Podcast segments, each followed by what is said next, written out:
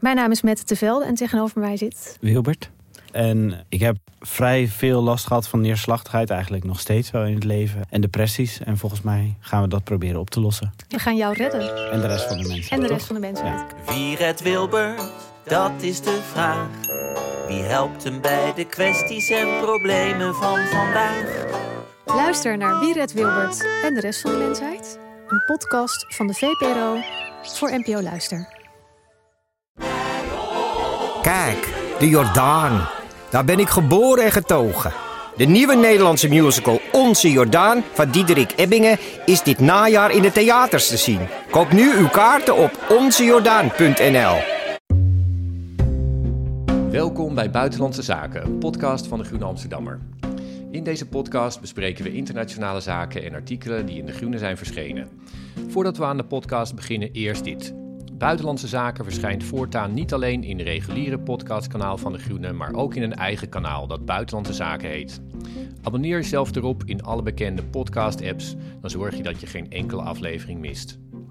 Ik ben Rutger van der Roeven, buitenlandredacteur van De Groene en ik maak de podcast vandaag met mijn mederedacteur Casper Thomas. Casper, welkom. Hi Rutger, fijn om weer te zijn. En we kijken vooruit dit keer naar 2023. En omdat we afgelopen jaar best eurocentrisch zijn geweest, gaan we daar in ieder geval nu een stukje van goed maken. Door het vooral te hebben over de twee landen die het machtig zullen zijn aan het einde van de eeuw, als voorspellingen daarover tenminste uitkomen: India en China. Over China zullen we het hebben met Xiaoche Martin, onderzoeker aan het instituut Klingendaal. Xiaoche zit bij ons hier aan tafel in Amsterdam. Welkom. Dank voor deze uitnodiging. In onze rubriek Historische Woorden gaan Casper en ik het hebben over Volodymyr Zelensky, die een eindejaarstoespraak opnam waar we niet omheen kunnen. Maar eerst spreken Casper en ik over India en over de geruchten dat de oorlog in Oekraïne India in de hand speelt. India is een land dat volgens veel prognoses een enorme ontwikkeling gaat doormaken deze eeuw. Ergens in 2023 gaat eh, India China voorbij in bevolkingsaantal en wordt dan het grootste ter wereld. En het wordt deze eeuw mogelijk ook de grootste economie van de wereld. Dit jaar is India ook voorzitter van de G20. En India heeft ambities bij die rol die moeten passen bij een land dat ook zo groot is. Casper, jij eh, was correspondent in India, je kent het land goed. Kun jij de ambities van India uitleggen en hoe die passen bij hoe India zijn rol in de wereld ziet? Ja, zeker. Die, dat correspondentschap is alweer enige tijd geleden. Maar zoals we in deze podcast ook zullen duidelijk maken... het gek is dat er ook weer niet zo heel veel verandert in India per se... eh, sinds die tijd dat ik daar was. Ik, zit, ik, was de eigenlijk correspondent toen Narendra Modi, dus de huidige premier, eh, aan de macht kwam. En sindsdien zoekt India naar, naar, naar aangrijpingspunten om zichzelf te kunnen manifesteren op het wereldtoneel als een belangrijke grootmacht, geopolitiek, economisch, waar, ze niet, waar de wereld niet omheen kan. Nou, en dat, dat voorzitterschap van de, van, de, van de G20, dus ze mogen dan dit jaar in New Delhi de, de, de vergadering hosten, eh, is, is weer zo'n moment. Dat is het moment wat India aan, aan de wereld wil laten zien, wij doen ertoe, we zijn belangrijk, de, de wereld wil luisteren naar India. Nou, in hoeverre dat echt, eh, als het ware, hoe de, hoeverre de ambitie eh, wegloopt bij de realiteit, wat ik zeg, daar gaan we vandaag uitgebreid over praten. Ehm, maar in ieder geval is dit weer een moment waarop India zich op die manier wil laten gelden.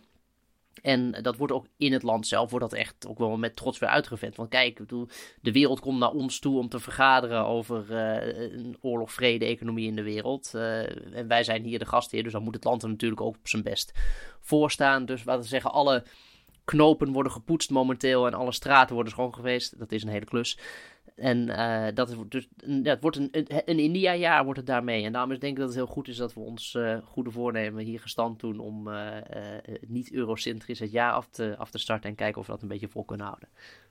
Ja, jij, had het over, over Modi, die, jij hebt hem ehm, gevolgd. Nou, dat is een, zeg maar de kleine sterke man van India. En hij is hier in Nederland denk ik niet zo bekend. Hij is, ehm, eh, maar hij wordt toch altijd in het rijtje Trump, eh, Poetin, Xi genoemd als, eh, als iemand die een soort nieuw model autoritaire leider is. En hij wilde, ehm, hij komt uit een ultranationalistische partij. Hij wilde ook India, dat, dat is heel erg zijn, eh, zijn selling point, dat hij India krachtig gaat maken. Maar wat heeft hij nou precies opgeleverd voor India?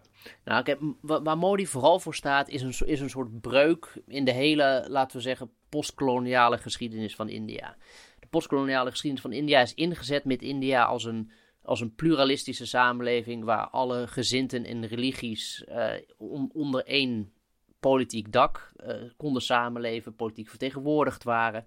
En Modi heeft sinds zijn uitverkiezing in 2014 eh, daar een breuk mee gemaakt door te zeggen: nee, India moet een, voornamelijk een, een staat zijn voor de Hindoe-bevolking. Dus hij heeft een, een, model op India geplakt waarin de, de dominante groep ook eigenlijk de, de, of laten zeggen, de grootste groep ook echt de dominantste moet, moet zijn. De politieke cultuur, de instituties, alles, die moeten dat reflecteren. De geschiedschrijving van het land. En daarmee past hij inderdaad, je noemde het al, in een, in een, in een rijtje autoritaire leiderstypes. Dat, dat de afgelopen jaren zeer bepaald is geweest in de wereld. Ik heb ze op een gegeven moment allemaal opgesomd in een, in een boek dat ik erover heb. De autoritaire verleiding. Toch even nog een klein stukje zelfpromotie ertussendoor. Maar goed, inderdaad, denk aan Modi, maar ook inderdaad Poetin past in dat rijtje. Uh, Erdogan in Turkije, Orbán in, in Hongarije. En, dat is, dat is, daarmee, en daarmee is het verhaal van India is, is een ander verhaal geworden. En met als gevolg dat dus ook het geweld tegen minderheden, bijvoorbeeld tegen de moslimminderheden, dat is toegenomen. De repressie van de media heeft, is, is, is sterk vooruit, is, is heel, erg toegenomen in India. Uh, de greep van, van Modi's partij, de BJP, de, de inderdaad een hindoe-nationalistische partij, op instituties, op de rechtelijke macht is toegenomen. Dus je ziet dat in die zin India een ander land aan het worden is. Uh, minder vrij, minder open, minder democratisch.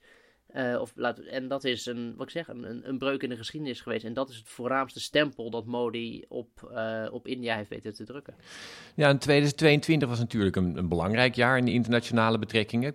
Er is een, uh, een grote oorlog uitge, uitgebroken in, in Europa. En India speelde daarin een, ja, zou je kunnen zeggen, opmerkelijke rol, maar ook weer niet deed ook weer niet al te veel. Het, het bleef zich maar niet uitspreken tegen Rusland. Uh, noemde zichzelf consequent uh, ongebonden. Uh, tegelijkertijd koopt het meer Russische olie en gaf het een paar keer aan dat, het, ja, dat Rusland best zijn olie kwijt kon, dat dat niet meer in, in Europa verkocht kon worden. Dus dat ja, paste een beetje bij dat niet, niet gebonden zijn, eigen macht zijn. Maar dat was ook wel een beetje vreemd, want India manifesteert zich nou al drie kwart eeuw als het mondiale boegbeeld tegen imperialisme. Nou, dan heb je nu een imperialistische oorlog, zou je zeggen. En dan geeft het niet thuis. En de economische banden met Rusland zijn echt minuscuul vergeleken met de banden met de Verenigde Staten en Europa. En India doet ook verder, houdt zich eigenlijk helemaal afzijdig, probeert helemaal geen rol te spelen. Dus um, ik, als, als je het hebt over een India-moment, dan was het in ieder geval dit jaar niet, lijkt het. En het lijkt ook misschien helemaal niet zo'n verstandig beleid. Nee, nou, precies. Het was inderdaad toen, die, toen Poetin Oekraïne binnenviel, was inderdaad een van de grote vragen natuurlijk, hoe gaan alle andere, met name grote landen, daarop reageren? Uh, en, en India is een apart verhaal geweest, omdat eigenlijk je zou kunnen zeggen, als, het, als India zich opstelt inderdaad als land dat zichzelf aan imperialisme heeft uh, ontworsteld, de, er veel van heeft gemaakt dat het een eigen uh, identiteit moet hebben, zelfbeschikking, al dat soort dingen. En, en dus, dus die koloniale stempel wil uitwisselen. Zou je denken dat op een moment dat een andere grootmacht zich imperialistisch begint te gedragen, dat, dat India zich daartegen uitspreekt. Maar dat is eigenlijk bij spreken vanuit dat oude India gedacht. Dat, dat nieuwe India, uh, met de autoritaire leider aan de macht, is in die zin uh, opportunistischer, als, veel, veel opportunistischer. En is veel meer op zoek naar een, een manier om te kunnen breken ook met een wereldorde waarin het Westen dominant is. En die twee dingen tegen elkaar afwegen, daar heeft India onder Modi eigenlijk gezegd, ja, um, als het Westen Oekraïne veroordeelt, dan uh, is het niet zo dat wij daar per se aan mee hoeven doen. En door daar niet aan mee te doen, maakt India eigenlijk het statement om te zeggen, kijk, het, Westen bepaalt niet wat er in de wereld gebeurt, of wat, welke normen gelden. Dus het is bijna een soort, dat we zeggen, performatieve daad stellen eigenlijk van India. En inderdaad, en, en India laat ook gewoon heel naakt en openlijk zien. Wij streven alleen maar ons eigen belang naar. Dus wij gaan die Russische olie, die nu een stuk goedkoper is geworden, omdat de rest niet meer wil hebben, uh, kunnen wij heel goed gebruiken om onze economische motor draaiende te houden, letterlijk en figuurlijk. Um, dus India is gewoon, is gewoon een beetje onscrupuleus. Die zegt, ja, het, het gaat hier niet om principes en, en, en hoogdravende idealen van zelfbeschikking en democratie. Het gaat gewoon om, om machtig zijn en je eigen belang nastreven. In die zin begrijpt Modi Poetin ook. Uh, niet dat er een sterke vriendschap tussen de twee bestaat, maar ze zijn wel, laten we zeggen, uit hetzelfde, deels uit hetzelfde laken gesneden. En ze kunnen elkaar recht in de ogen eh, kijken als ze tegenover elkaar staan. Um, maar op, op Oudjaarsdag uh, kwam de New York Times kwam met, een, uh, met, een, met een artikel waar... Um, uh, wat, wij, wat we allebei lazen, dat was wel een beetje een opmerkelijk artikel. De, de buitenlandchef van de New York Times, um, Roger Cohen, die, die schreef dat, um, dat eigenlijk de, de, de oorlog in Oekraïne een een wereld waarin India een grote rol speelt, of die misschien wel wordt geleid door India, dichterbij brengt. En uh, er werd dan een Indiaanse expert geciteerd die, ehm, die zei dat de. Uh, de wereld uh, haastig uh, wordt, weg, wordt verwijderd door de impact van die Oekraïne-oorlog. En dat een nieuwe wereld er eentje van multi-alignment was, waarin India heel belangrijk zou zijn. Ja, dat, dat duurt helemaal voor op, op het idee van nou, de westerse orde die valt die hierdoor sneller uiteen. En India gaat daardoor um, boomen en, en de wereld leiden. Wat denk jij van die analyse? Ja, kijk, dat, het was weer een artikel dat het, was opmerkelijk in, in een aantal uh, in een aantal manieren. Ten eerste omdat het, zeg maar, het, het zoveelste artikel is. En, ik, wat ik zeg, sinds ik daar correspondent was, en dan hebben we het dus over de periode 2012-2014, verschijnen er met enig regelmaat artikelen met dit is het moment van India. Dit is het moment waarop India uh, definitief uh, uit de startblokken schiet en, en die positie inneemt uh, die, het, die, het, die het nastreeft in de wereld als belangrijke grootmacht waar je niet omheen kan. en toen ik dat artikel in, in de New York Times las, dacht ik, ja, daar, daar, gaan we weer. en het gekke is dat op het moment dat je dat jaar op jaar moet afkondigen, maar het gebeurt elke keer net niet. Dus ook op een gegeven moment de vraag van, ja, in, in hoeverre is dat eigenlijk meer beeldvorming dan dat, dan dat dat echt daadwerkelijk het geval is. Bovendien is dat hetgene wat India zelf de hele tijd vaak zegt, maar heel veel realiteit spreekt dat tegen. Het gaat sinds Modi aan de macht is economisch helemaal niet zo goed in India. Het idee dat de buitenlandse investeerders daar in de rij komen te staan om, om in de Indiase economie een, steun in de rug te geven en daar ook zelf van te profiteren, dat is, dat is helemaal niet van de grond gekomen. En in plaats daarvan verzandt India inderdaad in een soort cultureel sectarische politiek eh, die, die helemaal niet zo efficiënt is, ook bijvoorbeeld zoals Modi dat graag, uh, graag voor zich ziet. En het enige is, en dat vond ik dus wel interessant uit dat, aan dat New York Times artikel, je noemde het al even, dat was de Indiase minister van Buitenlandse Zaken die daar sprak. Die zei ja, uh, eh, 2022 met de Russische inval in Oekraïne heeft bewezen dat het idee van een unipolaire wereld waarin het Westen dominant is niet meer bestaat. We gaan inderdaad naar een wereld van een multipolaire wereld waarin coalities ad hoc en elke keer weer anders worden samengesteld.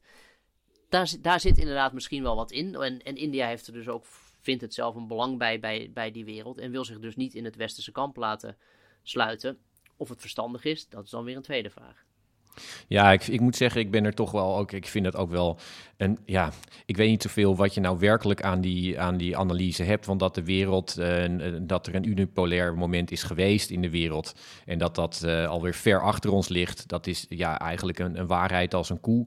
En dat veel landen ertoe doen, dat, um, ja, dat ziet iedereen ook wel. Maar als die landen zoals China en India gewoon niet een, rol oppikken op een moment dat er toe doet. Zoals bij de oorlog in Oekraïne. Ja, dan, dan is het een multipolaire wereld. Maar wat betekent het eigenlijk als die landen dan gewoon alleen maar staan te kijken aan de zijkant en hun eigen belangen nastreven?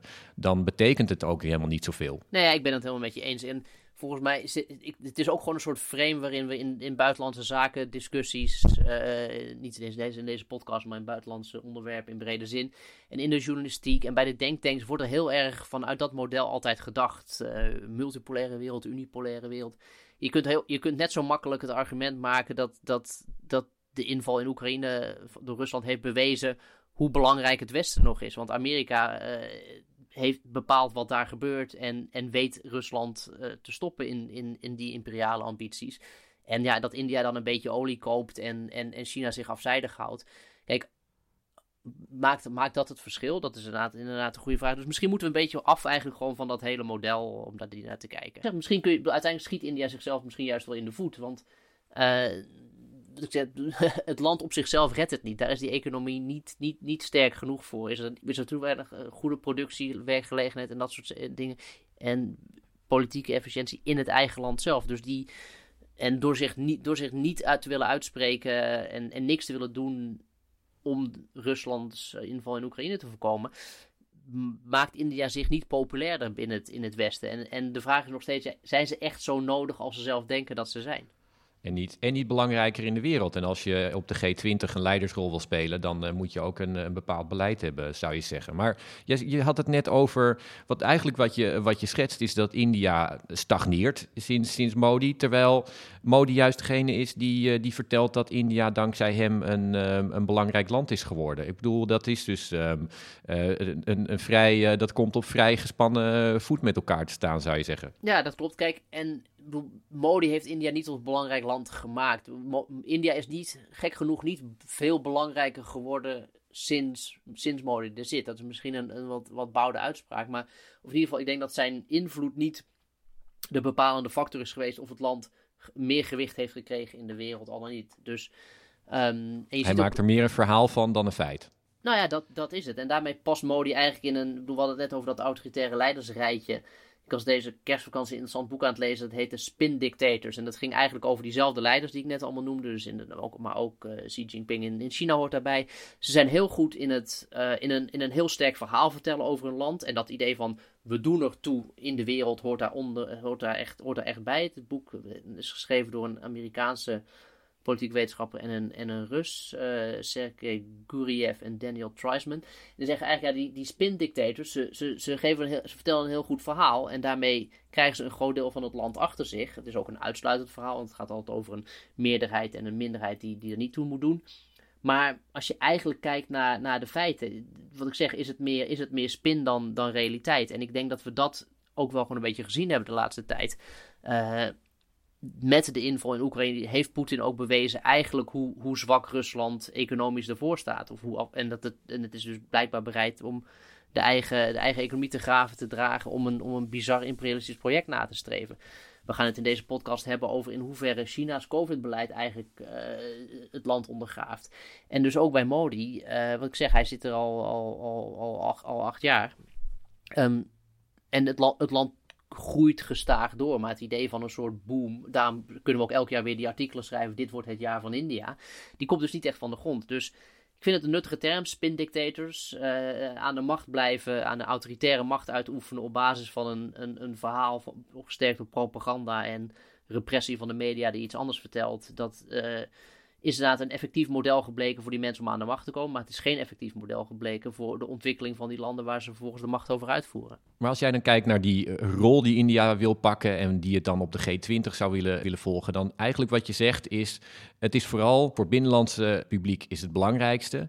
Buitenlands um, ja, warmt India gewoon een beetje het verhaal op van zichzelf als leider van ongebonden landen, wat het uh, lange tijd geweest is en zegt het, ja, multipolair, kijk maar, de wereld is multipolair geworden maar verwacht jij eigenlijk niet zoveel van dat leiderschap van India en, en wat India ervan gaat maken? Klopt dat of niet? Nou ja, kijk, ik denk dat India de, de, de G20-voorzittersrol die ze gaan hebben, dat die, die, dat die sterk gebruikt zal worden voor inderdaad binnenlandse propaganda. Als, als, als pilaar onder het verhaal, de, de spin van Modi dat uh, de wereld het heel belangrijk vindt wat India doet. En, en, en, en ook zich heel erg laat, dingen gelegen laat aan wat India wel en niet doet ik denk dus, wat ik zei, in de praktijk dat het eigenlijk wel meevalt. Tegelijkertijd zie je wel, het, het Westen is altijd nog steeds wel bezig, probeert India natuurlijk wel uh, te paaien. En, en, en Amerika is, wil, wil graag een strategisch partnerschap met India, want dat is handig uh, in, in, in, in de strijd tegen China. De, de economie groeit door, het wordt nog steeds een, een, grote economie en daar wil, je, wil iedereen natuurlijk nog steeds zijn, zijn graantje van meepikken. Maar wat ik zeg, het, die gek is dus dat die inval in Oekraïne eigenlijk heeft laten zien dat India er gewoon minder toe doet dan het zelf wil. Want, want het is niet. Ze, ze maken het verschil niet door, zich, door dan wel zich te bemoeien, dan wel zich afzijdig te houden. Het is niet dat de Indiaanse roepies uh, de Russische economie perfect overeind houden. En het is niet zo dat als India had gezegd: uh, foei Poetin, uh, dat, dat, dat hij zich dan schielijk had teruggetrokken. Dus Um, wat ik zeg, om, om, om, om de grootmachtambities van het land echt waar te laten worden, moet er nog heel wat water door de gangers. Het heeft laten zien dat het zich niet uh, laat dwingen, maar uh, daar blijft het voorlopig ook bij.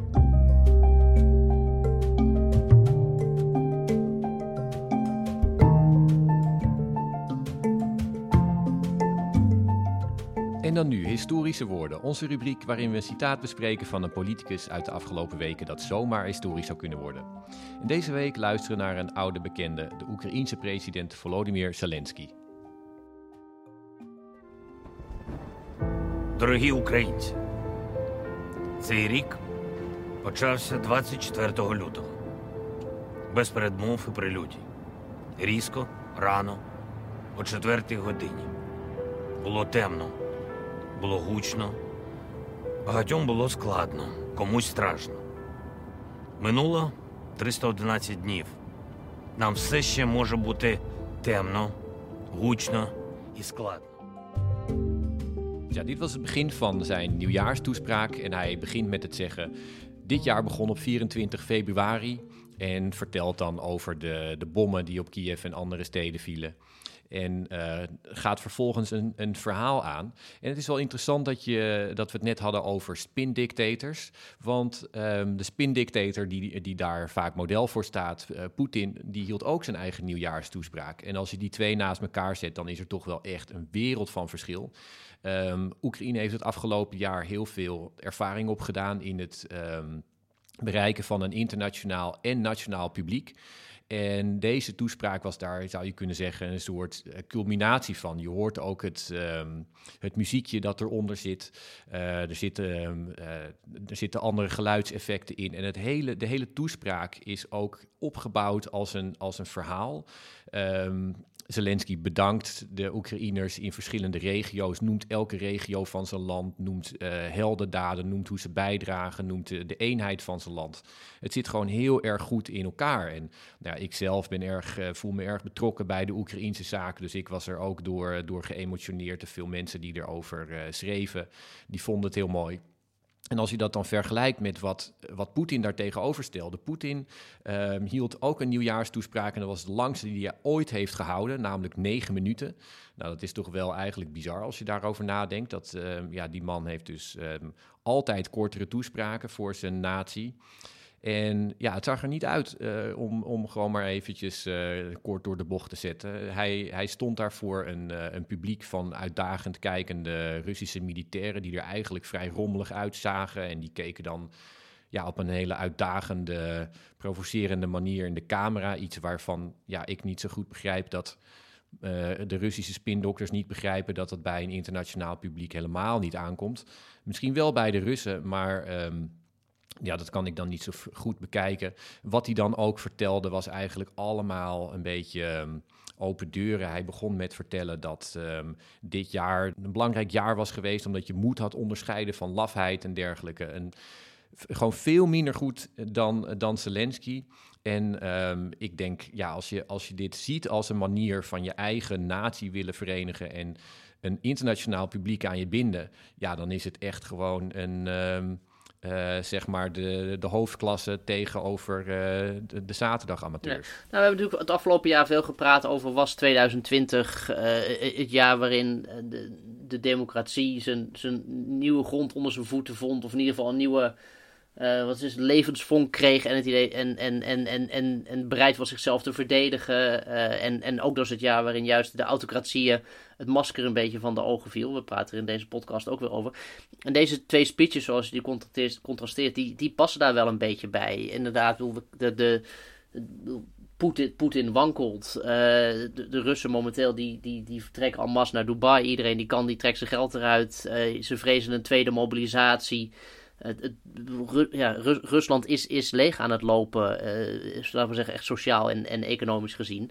Um, en Oekraïne die, die verzint fantastische metaforen over zichzelf als het, als het land, van het, het schild dat Europa beschermt. Nou ja, dat is, dat is nogal iets uh, en, en, en volgens mij ook iets aansprekends wat heel erg past bij de Europese gedachte. En het interessante is in die twee nieuwjaarstoespraken of oudjaarstoespraken dat zowel Zelensky als Poetin gezegd, ja, 2023 wordt het jaar waarin de overwinning behaald zou worden. En ja, die twee sluiten elkaar natuurlijk uit. De overwinning van de een zal het verlies van de ander moeten betekenen.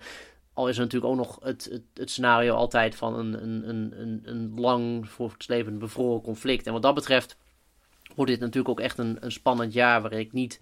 Ja, ik kijk daar niet per se met, met gerustheid naar uit. Uh, hoe, hoe, hoe, het sterke verhaal van Oekraïne gaat gepaard ook met, met een inderdaad sterke daden van Oekraïne. En hoe, hoe, hoe, slechter het gaat uh, met, met Poetins uh, dwaze ambitie, hoe, hoe, hoe gevaarlijker dat misschien wel kan worden. Dus wat dat betreft, ja, weet niet, wordt het, vind, ja, ben ik toch een beetje dit jaar zenuwachtig begonnen, denk ik. Ja, en deze twee, ik bedoel, het nieuwe jaar begon, begon letterlijk met een, een HIMARS-aanval van Oekraïne, die mogelijk honderden Russische doden heeft gemaakt en um, Russische drone-aanvallen op Oekraïnse steden. Dus... Um, ja, een, een heel bloedig begin uh, achter deze woorden. En inderdaad, um, dat belooft voor het komende jaar natuurlijk uh, ook weer heel veel slechts. Laten we toch hopen dat hier een, um, op wat voor manier een, een, goed einde aan komt. Maar in ieder geval een, uh, ja, een, een, een, een oorlogsjaar wat begonnen is in, in stijl, waarin beide leiders de lijn doortrekken.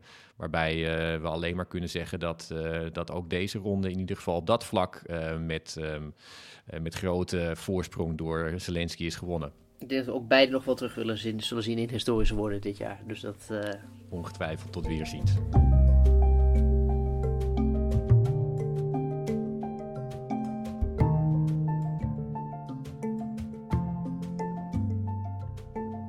In tegenstelling tot India lijkt China al wel de sprong te hebben gemaakt tot grootmacht. We gaan vooruitblikken op het komende jaar in de betrekkingen tussen China en de wereld met Xiao Martin. We gaan het hebben over Chinese steun aan Rusland, over China's dreigende manoeuvres richting Taiwan en over Chinese economische druk op Europa en Nederland.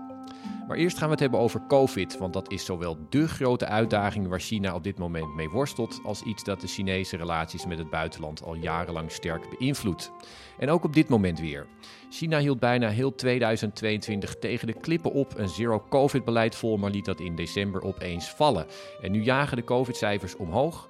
Maar China wordt heel erg boos als andere landen reisbeperkingen willen opleggen aan Chinese toeristen en belooft tegenmaatregelen. Hoe moeten we dat zien, Sjoutje? En hoe zie jij dat verder gaan als die COVID-cijfers omhoog blijven gaan? Die hele coronasituatie in China die heeft ook echt de China Watchers ontzettend veel koppijn bezorgd. Omdat het zo moeilijk was om te, te voorspellen eigenlijk wat China zou doen, waarom het deed wat het deed, omdat het daar natuurlijk heel erg gesloten over is.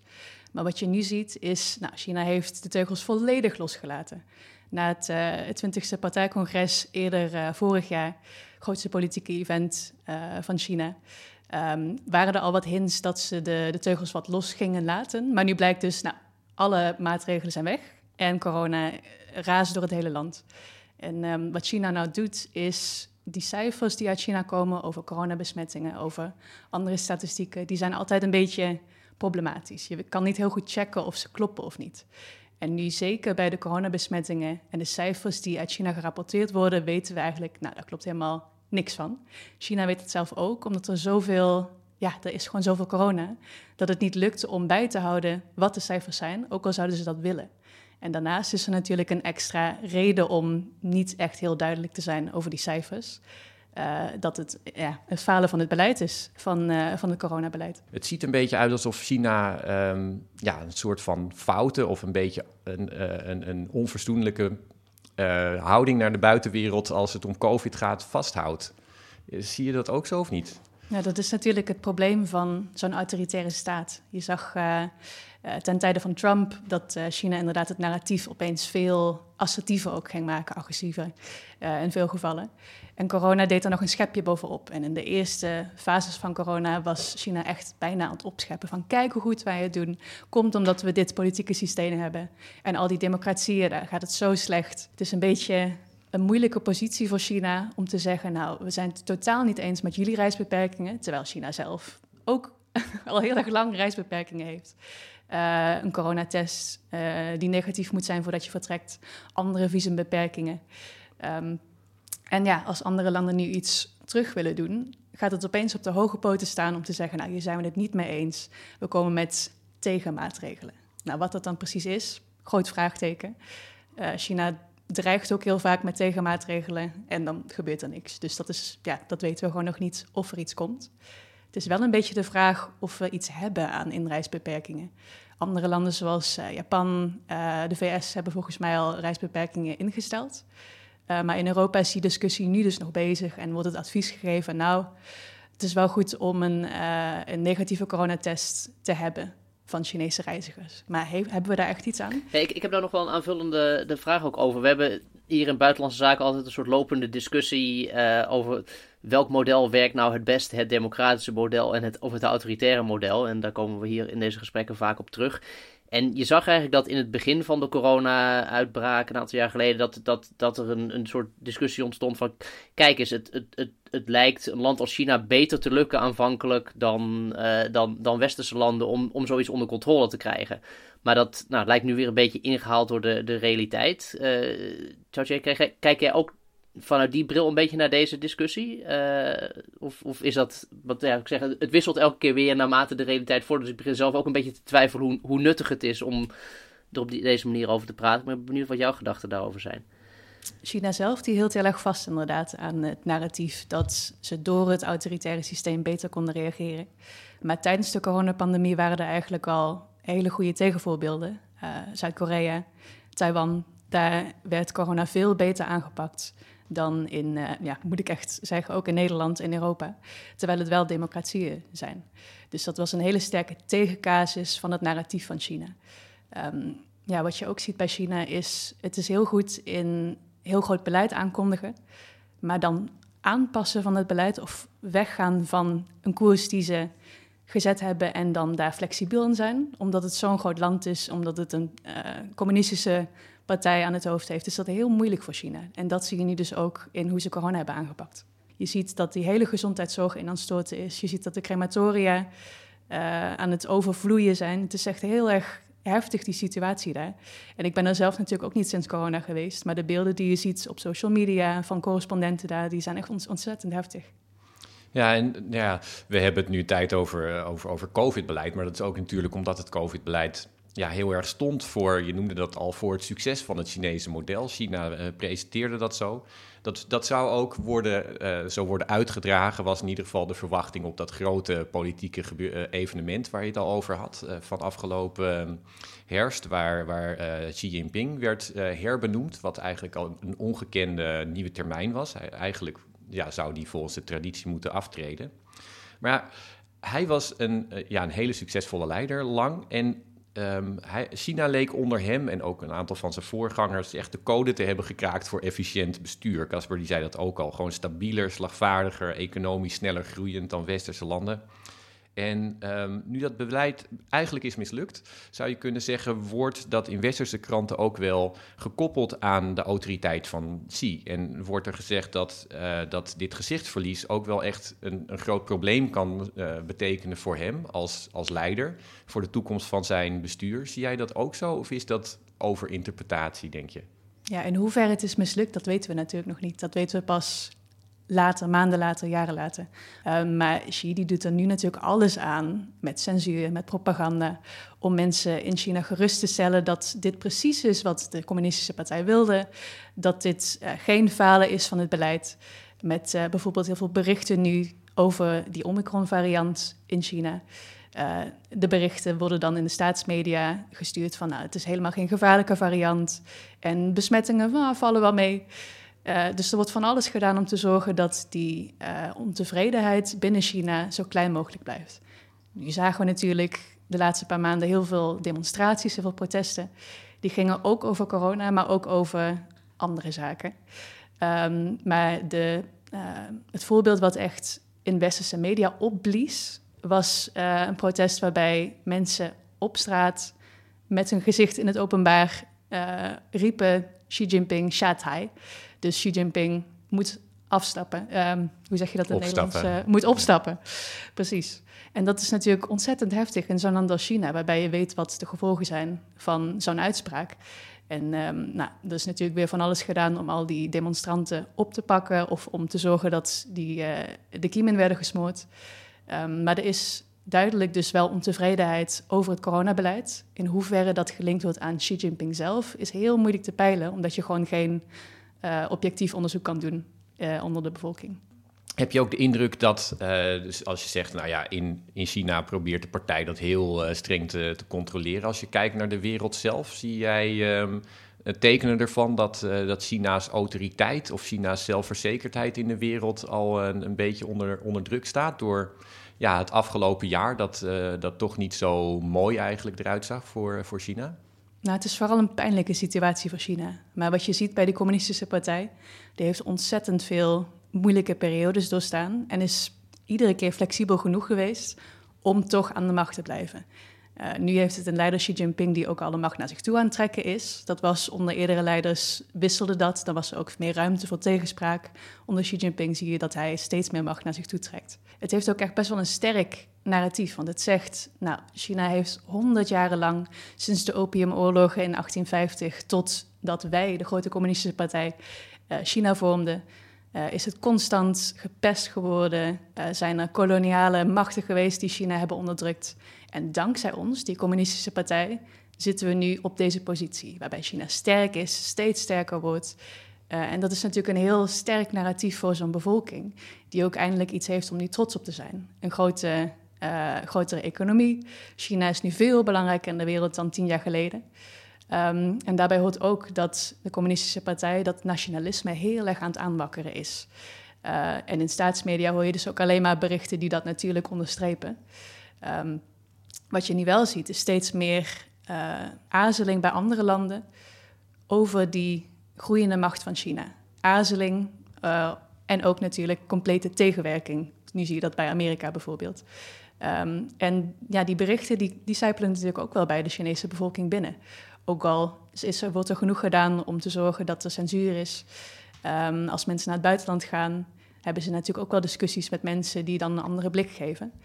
Um, maar inmiddels merk je bij heel veel jongeren, die zijn gewoon opgegroeid in het China van nu. Een sterk China, economisch gezien. Um, en nou ja, zij komen dus ook met heel veel trots vertellen over hun China. Je noemde de VS inderdaad, dat is interessant in deze. Daar haak ik dan even op aan. Dat de VS heeft gewoon expliciet als beleid gesteld nu onder Joe Biden. We moeten China zo klein mogelijk houden economisch. Zorgen dat ze geen toegang krijgen tot bepaalde technologieën. Eigenlijk een soort het land isoleren strategie. Wat natuurlijk ook wel weer een beetje een, een breuk is met wat Amerika hiervoor aan het doen was. Hoe, hoe kom, komen dat soort berichten dan inderdaad binnen? En wakkert dat dan juist het, het, het, het, het Chinese nationalisme aan? Of, of zaait dat juist twijfel uh, onder, met name bijvoorbeeld die, die generatie die jij net besprak?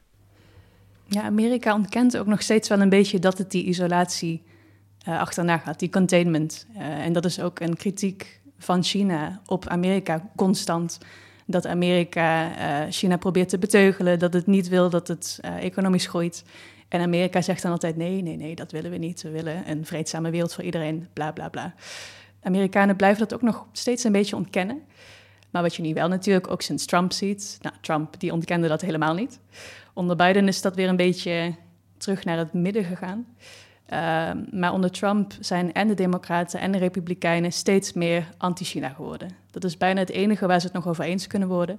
En het is dus ook heel politiek populair om zo anti-China mogelijk te zijn. Ook al heb je daar misschien niet zo heel veel aan in de relatie zelf. En die retoriek die helpt natuurlijk de relatie ook natuurlijk niet. En als je, als je naar het afgelopen jaar keek, dan was, dan was dat zo'n moment waarbij uh, China's macht in de wereld uh, echt ertoe zou kunnen doen. Uh, over hoe China reageerde op de Russische invasie van Oekraïne. Kort daarvoor uh, hebben Xi en Poetin hun, uh, hun eeuwige vriendschap bezegeld. En ehm, China is Rus Rusland blijven steunen. Het is ja, niet een volledige steun, geen militaire steun bijvoorbeeld. Maar zonder die Chinese ruggensteun zou die invasie van Oekraïne er wel slechter uitzien voor, um, voor Poetin. En Xi houdt heel erg aan dat bondgenootschap uh, vast. Soms wordt dat ook wel geweten aan zijn persoonlijke relatie met, met Poetin.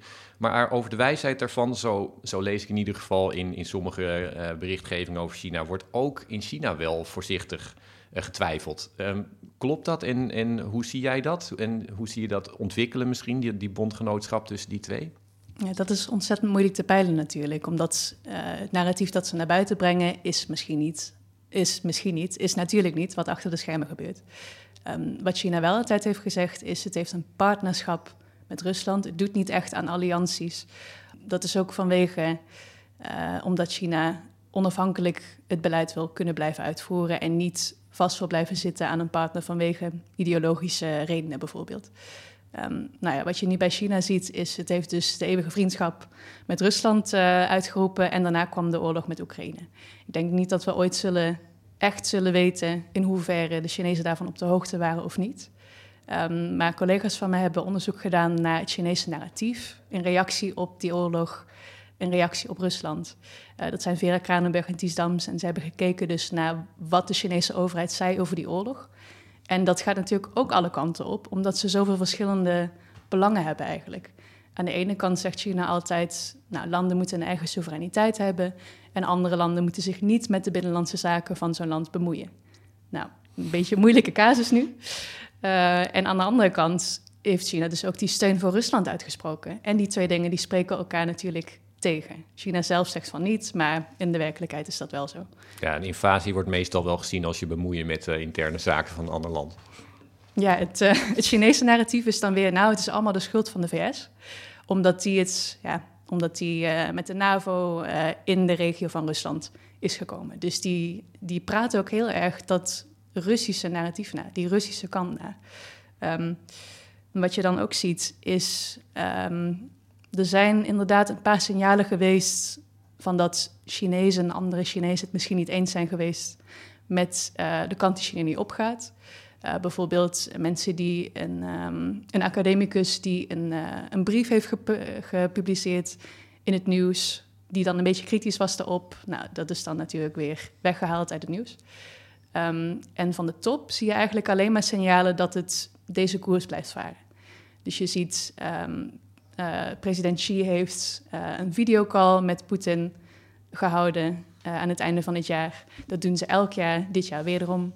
En de, de, zinnen die ze daarbij gebruiken is ah, deepen strategic trust. dus het verdiepen van de banden eigenlijk. En dat ze elkaar zullen blijven steunen in hun core interests, in hun belangrijkste interesses, als ik het even heel lelijk, heel vertel. En nou ja, Oekraïne is ook wel een core interest van Rusland. Dus je ziet in, het, in de retoriek, in de acties ook wel dat ze elkaar toch wel zullen blijven steunen. De vraag is in hoeverre natuurlijk.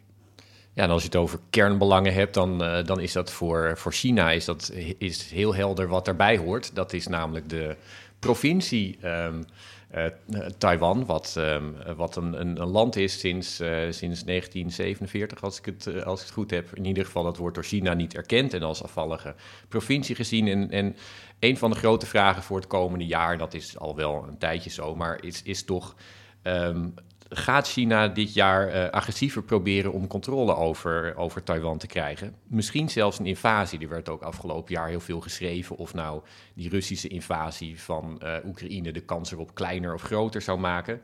Maar het, is het hele jaar is het gespannen geweest tussen die twee landen, met name sinds uh, de Amerikaanse parlementsvoorzitter Nancy Pelosi in Taiwan langskwam. Heb jij het idee dat er het afgelopen jaar echt iets belangrijks is veranderd of, of niet? Ja, misschien eerst over de geschiedenis van Taiwan. Um, ze, zijn, ze noemen zichzelf de Republiek China. China noemt zichzelf nu de Volksrepubliek China, dus dat maakt het natuurlijk moeilijk. Maar die Republiek China die bestaat al langer dan uh, eh, 1947. En nou, er is natuurlijk allemaal geruzie tussen de twee over hoe en wat. Um, maar terug naar de, de vraag over een invasie en veranderingen. Het belangrijkste is ook altijd om in, geda in gedachten te houden bij het gesprek over een invasie is Um, een invasie is echt een politieke beslissing en niet een militaire beslissing. Je ziet de laatste tijd heel veel discussie um, of er een invasie komt omdat China de mogelijkheid zou hebben om dat te doen. Dus dat het de militaire capabiliteit heeft om het te doen. Maar dat betekent ook nog niet meteen dat het dat zal gaan doen. Uh, omdat er zoveel andere belangen bij zitten dan alleen maar die militaire belangen van, nou, we willen Taiwan hebben. Er komt natuurlijk dan een reactie van allerlei andere landen. En die weegt voorlopig nog steeds heel zwaar. Um, je ziet wel echt een paar veranderingen inderdaad in dat uh, Taiwan-beleid van China de laatste uh, paar maanden, het laatste jaar. Komt niet alleen door China, ook door Amerika. Omdat Amerika ook qua positie een beetje is opgeschoven. Uh, Taiwan is steeds belangrijker geworden en Amerika is nu ook dus steeds meer pro-Taiwanese acties aan het doen. bijvoorbeeld in de retoriek. President Biden heeft al vier keer gezegd wij zullen Taiwan verdedigen als China aanvalt. Uh, waarna het Witte Huis dan zegt, nou, dat betekent niet dat er iets is veranderd hoor. Nee, ons beleid is nog steeds precies hetzelfde. En, want het beleid is eigenlijk van Amerika strategische ambiguïteit. Ze laten het midden wat ze nou precies gaan doen als er iets gebeurt richting Taiwan. Um, China zelf is natuurlijk ook veel sterker geworden economisch, militair ook. Dus dat verandert de situatie ook. Uh, omdat het al jaren zegt, nou wij willen Taiwan het liefst uh, vreedzaam innemen. Maar als het moet, dan kunnen we ook militair ingrijpen. Tien jaar geleden kon je daar een beetje om lachen. Nu worden mensen daar echt heel zenuwachtig van. Ja, jij kent uh, Taiwan zelf ook vrij goed. Um, hoe denk je dat, uh, ik bedoel, Taiwan zelf is natuurlijk ook um, ja, hier een, een, cruciale rol in. Hoe denk je dat de ontwikkelingen in Taiwan zelf dat kunnen gaan beïnvloeden, die relatie tussen die twee? De ontwikkelingen in Taiwan die gaan ook voor, vanuit Chinees perspectief echt de verkeerde kant op. Omdat je ziet, uh, die Taiwanese bevolking de jongeren die zijn gewend dat ze in een democratie leven, waar ze kunnen stemmen op een regering. Ze hebben veel vrijheid uh, in hun leven. Dus zij zijn gewoon gewend aan het Taiwan van nu. En steeds minder mensen willen dus die oplossing die China biedt van terugkomst bij het moederland. Uh, de oudere generaties die waren daar wel meer voor te porren. Heel veel van hun die kwamen ook vanuit het vasteland van China, dus die hadden ook die emotionele band daar nog mee. Um, maar mensen die uh, opiniepeilingen hebben gedaan door de jaren heen, je ziet echt dat het aantal mensen dat um, positief gezind is tegen China, dat dat echt aan het afnemen is. Dat zie je niet alleen door die peilingen, maar ook natuurlijk in de politieke situatie. De huidige politieke partij in Taiwan is nu de Democratic Progressive Party. En dat is een partij die ja, niet anti-Beijing is, maar ook zeker niet voor. Ja. En uh, die is vroeger heel erg uh, voor um, onafhankelijkheid geweest ook. Nu is het iets meer gematigd. Maar die politieke partij die is dus ook totaal niet voor het aanhalen van de banden met Beijing. En Beijing wordt daar heel zenuwachtig door. En als je, als je, jij, je, je noemde natuurlijk een invasie terecht een politieke beslissing, niet een militaire. Er wordt wel uh, soms gespeculeerd dat nu uh, Xi Jinping wat glans uh, verliest. Dat dat misschien juist voor Taiwan slecht nieuws zou kunnen zijn. Omdat het betekent dat, um, dat Xi Jinping misschien juist eerder geneigd zou zijn om zijn ja, afgebrokkelde imago als sterke leider weer terug te winnen door uh, Taiwan toe te voegen. Eigenlijk ja, analoog aan wat Poetin heeft, uh, heeft geprobeerd. Zie jij dat ook zo? Of is dat ja, een, een te simpele blik op hoe de Chinese politiek werkt, denk je? Ja, nou, ik, ik weet het nog niet zo. Um, China hamert zelf ook heel erg altijd op dat ze vreedzame hereniging willen. Dat is niet omdat ze alleen maar dat ook willen, maar ook natuurlijk vanwege de reputatie van China. En Xi weet dat ook als ze stappen zullen ondernemen om echt militair Taiwan in te nemen, dan is die hele reputatie van China weg. Omdat ze dus een oorlog zijn begonnen. Um, dus dat is nog steeds echt een reden waarom China niet zo snel uh, een militaire stap zou nemen. Maar er zijn ook heel veel andere dingen die China kan doen. Naast echt een invasie die heel duidelijk is dat China met de oorlogsboten naar Taiwan gaat, zeg maar. Ze kunnen uh, economische maatregelen nemen, de export naar Taiwan langzaam laten aflopen. Er zijn allerlei dingen die China kan doen die niet zo duidelijk zijn als een invasie. Um, nou, of het dan helpt voor Xi, dat is natuurlijk de vraag. Want het, het, zou alleen helpen als het succesvol zou aflopen. En militair gezien zou een invasie nu nog niet succesvol kunnen aflopen, waarschijnlijk. Vanwege de capabiliteiten, vanwege uh, Amerika die waarschijnlijk daar misschien uh, iets aan gaat doen. We hebben het uh, tot nu toe deden het over, uh, over China zelf, over, over de regio en, en mondiale politiek. Maar China heeft ook steeds meer te betekenen voor ons.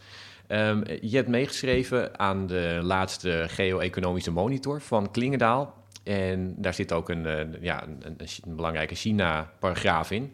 En jij en je collega's schrijven erin dat China steeds meer gebruik maakt van economische druk en chantage. Uh, jullie schrijven dat China al het liefste in het grijze gebied opereert tussen openlijke confrontatie en dingen laten lopen. Dus dat, ze, dat China dreigt, uh, dat het opeens handelsbelemmeringen opwerpt of dat dingen in de handel fout gaan waarvan je dan moet gissen of dat een politieke achtergrond heeft of niet.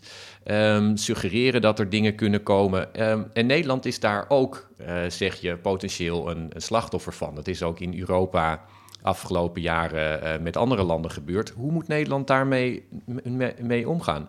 Ja, we hebben dus onderzoek gedaan, dat heet de Geo-economische Monitor, met mijn collega Rem Korteweg. En dat hebben we samen met CEO en TNO gedaan, twee onderzoeksinstituten, uh, voor de ministeries van Buitenlandse Zaken en Economische Zaken en Klimaat. En daarbij hebben we echt gekeken naar economische beïnvloeding van OESO-landen. Dus onder andere Nederland, maar ook bijvoorbeeld Korea, uh, andere landen die niet in de Europese Unie zitten. En de belangrijkste conclusie daarvan was...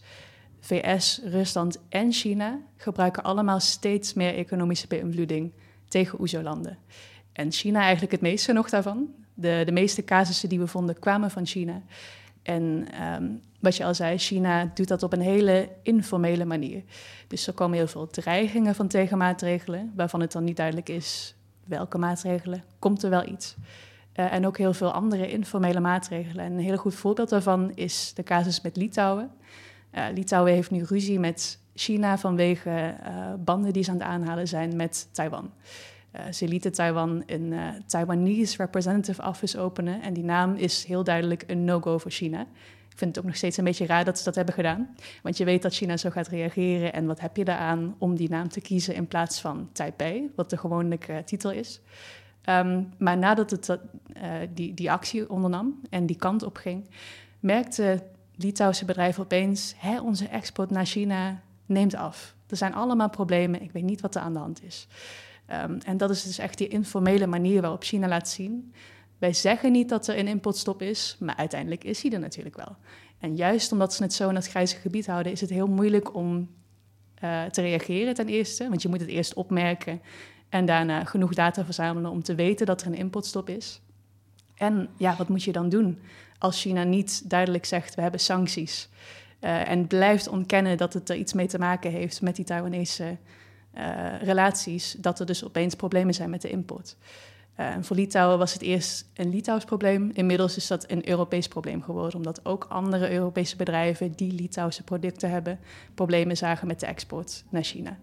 Maar de, de oplossing kan toch niet zijn van je kijkt wat voor China gevoelig is en dan zorg je dat je nooit iets doet wat, uh, wat China boos maakt. Nee, en dat gaat natuurlijk ook precies in tegen die Europese strategische autonomie die Nederland wil nastreven en die binnen Europa nu opeens de buzzword is.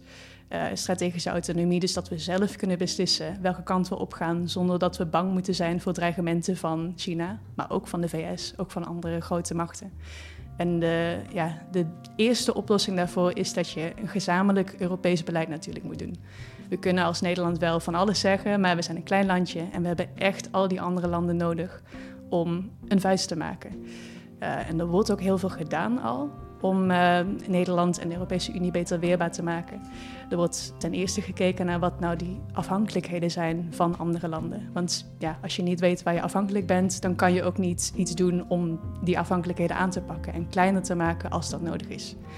Sjoutje, heel erg bedankt. Uh, we gaan in ieder geval de komende weken kijken hoe de COVID-situatie zich ontwikkelt. Dat wordt heel erg spannend. En hoe uh, de relatie met China en de wereld zich komend jaar uh, ontwikkelt. Heel erg bedankt voor je, voor je komst hier naartoe. Veel dank. U luistert naar Buitenlandse Zaken, een podcast van de Groene Amsterdammer. Zoals ik al zei, hebben we nu ook ons eigen kanaal Buitenlandse Zaken, waarop u zich kunt abonneren in alle podcast-apps. U hoorde Sjoutje Martin en Rutger van der Roeven vanuit Amsterdam en Casper Thomas vanuit Limburg. De podcast werd gemaakt door Giselle Mijndief. Als u wil reageren, kunt u mailen naar buitenland.groene.nl. Dank voor het luisteren en als u meer van ons wil lezen of abonnee worden van de Groene Amsterdammer, ga dan naar www.groene.nl.